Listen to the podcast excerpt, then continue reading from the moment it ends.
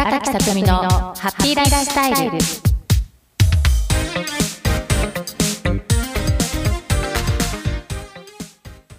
おはようございます。印象とコミュニケーションの専門家印象美人コンサルタントの荒垣さとみです。本日もよろしくお願いします。12月も残り本日を含めて4日ですね。早い。本当に早いと思います。今回のポッドキャストでは空間を自分のものにするということについてお話をします。私が人生においてバイブルになっている本ってあるんですね。それは一冊だけでなく何冊もあります。以前に本を読んでいく中で全ては記憶に残らないから自分が記憶に留めておきたいあるいは身につけていきたい記憶だけでなく意識して実践して身につけていきたい。それをアウトプットしていきたい。あるいはたまたま読んだ本が翌日のね授業で必要な情報だったっていうことも私多々あって一冊のノートにさまざまな本の私のバイブルとなっている本のフレーズや感じたことを書き留めています。それらの本って共通点があるんですよ。コミュニケーションと印象に関する専門家が書いた本。や心理学の本。エビデンスが取れているもの。あるいは思想書哲学書などの共通点があります。また経営者の方で本をね個人的に出されて広く出版しているというよりは社員に配布しているっていう方も中にいらっしゃってね。その方の本なども内容を読んで全て読んでいる本と重なる部分あるなと思ったものはこの本もバイブルにしようということで置いてます。それらの本は大事にとってノート1冊にまとめているということですね。ハーバードビジネススクール准教授のエイミー・カディさんっていう方の本の中から何度か紹介をしたことがあるんですがこの方の本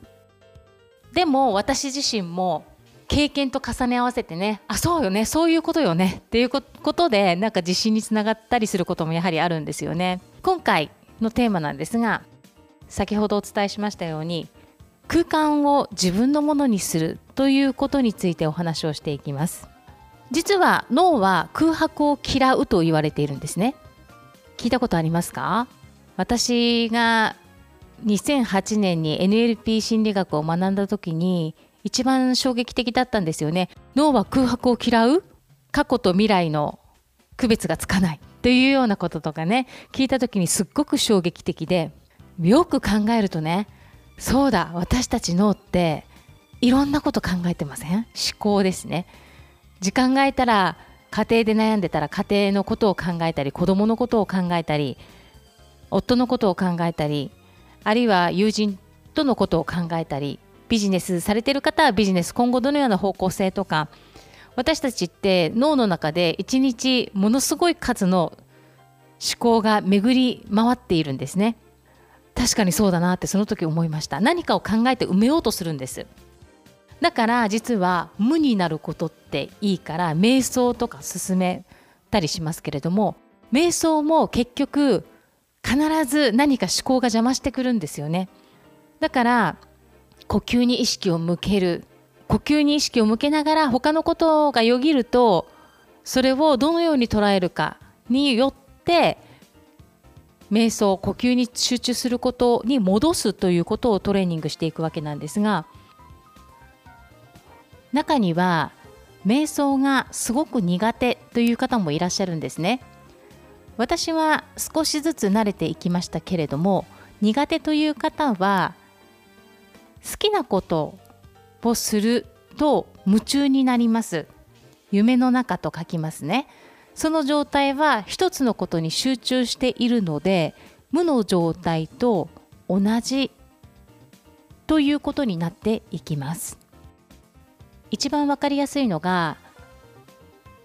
ハンドメイドを作っている時に集中している時間であったりまたは女性の方は料理をする時に限られた時間の中で手際よくこなしていくということも集中しているということです。最近メルマガでも発信しましたが16の形容詞から2つを組み合わせて連想する名詞を書いていくっていうワークがあるんですけれども自分と向き合うワークね。それも実は無になるその一つのことに集中するということになっていく夢中になるということのワークになっていくんです。では今回伝えたかったことですが空間を自分のものにするということは実は自分の中にあるパワーを引き出す方法にもつながっていくんですね。空間を自分のものにするということは立ち止まってペースを落としてゆっくり考えること。もっと分かりやすく言いますと空間を自分のものにするということは時間の使い方何もしていないからダメではなく立ち止まってゆっくり考えることペースを落とすことで実はパワーにつながっていくんですね。なぜなら現状に目を向けることになるからです。2020年私たちはコロナ禍の中で仕事において大打撃を受け苦しくなった方もたくさんいらっしゃいますし逆にコロナ禍で売り上げが上がった。という方も中にはいらっしゃると思います。売上が上がるっていうことは収入が増えるわけですから心にゆとりが出るのでそれは OK ですね。ただし多くの方が収入が下がったということあるいは職を失ったという方が非常に多いはずなんですよね。そんな中で多くの方は、まあ、副業とかね何をしたら収入が上げられ上げられるだろうかということに視点を向けてさまざまな本当に人の情報が流れていって焦るあまりに意思決定のプロセス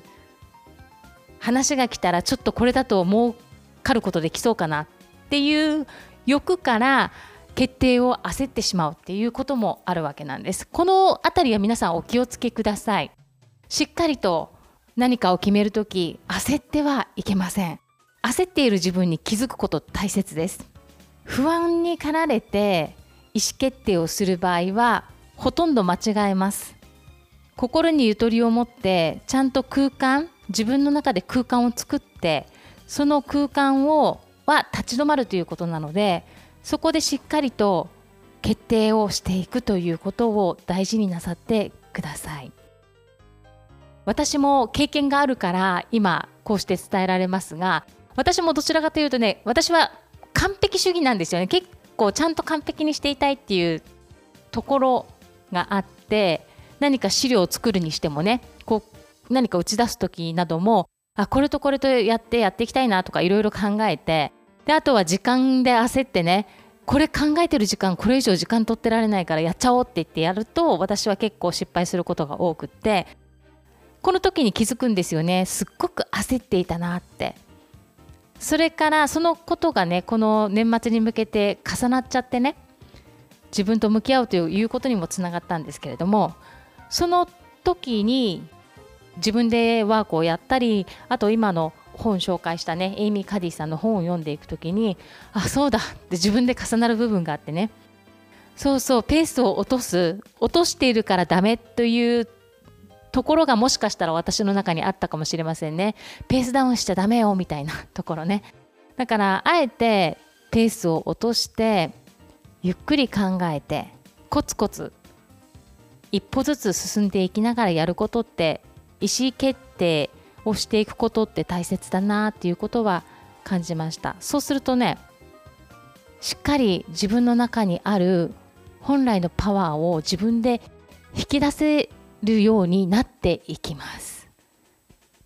自分の中にあるパワー人の言葉で引き出されることもありますが一番は自分の中で何をやると自分の中にあるパワーをしっかりと引き出すことができるのかっていう方法を自分で知るということが大事です。特に私のように半世紀生きてくると40代後半ぐらいからもう50歳60歳のこと考えて考えていくわけですから自分のことはもうある程度知ってきているはずなんですよ。まだ知らない自分もたくさんあるかと思いますが自分をもちろん日々知りながらこれまで知ってきた自分をどう生かせるかはあなた次第ですし私も荒垣さとみを生かすのは私次第だと思っています。ぜひ皆さん空間時間にゆとりを持つ立ち止まって現状をしっかり把握する現状にしっかり目を向けて着実に一歩一歩歩んでいきましょう。ということで12月30日はですね満月の日なんですね。よく新月に願い事をするといいというようなことは言われますが満月の日は願い事ではなく逆に手放すということをされるといいですね。手放す。だから12月30日は2020年の最後の満月なんですよ。なので2020年を振り返りながら自分を責めちゃいけませんよ。あのこんなことあったらでも手放したいことってあるはずなんですよね。何を手放そうそして2021年はこのように過ごしていこうっていう、まあ、手放すことだけをちょっとワークをして行ってみてください。何を手放そうかな。思考でもいいです。行動パターンでもいいです。自分が手放したいもの。しっかりその時間も取ってください。空間を作るということは時間の空間を作るということにもつながっていきます。話し方におきましては間を取るだけでも変わってきます。ゆとりがない方は間を取ることができないので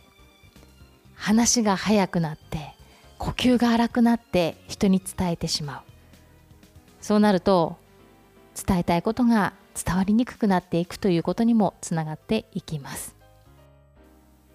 2020年最後のポッドキャストということで少し熱くなってしまいましたけれども皆さん30日満月の日は掃除もありますのでね掃除も手放すということでいいんじゃないですか？いらないものを捨てる。っていう作業をしながらね自分と向き合いながら2020年こんな1年だったなということで整理整頓しながら手放していってそして心に空間を作るゆとりを作るということも大切ですから空間を自分のものにするということは片付けをして自分の心に空間を作るっていうことにもつながっていきますので12月30日、ぜひ充実した一日をお過ごしいただきたいと思います。この日だけではなく、今週ね、年内また、この週、2021年に変わっていきますから、皆さん、どうぞこの1週間もニコニコ笑顔で素敵な日々をお過ごしください。2020年、ポッドキャストをお聴きくださいまして、誠にありがとうございました。皆さん2021年もより素敵な出来事がたくさん舞い込んできますよう心から祈りましてポッドキャストの配信を終了いたします。最後までお付き合いくださいましてありがとうございました。2021年良い年をお迎えください。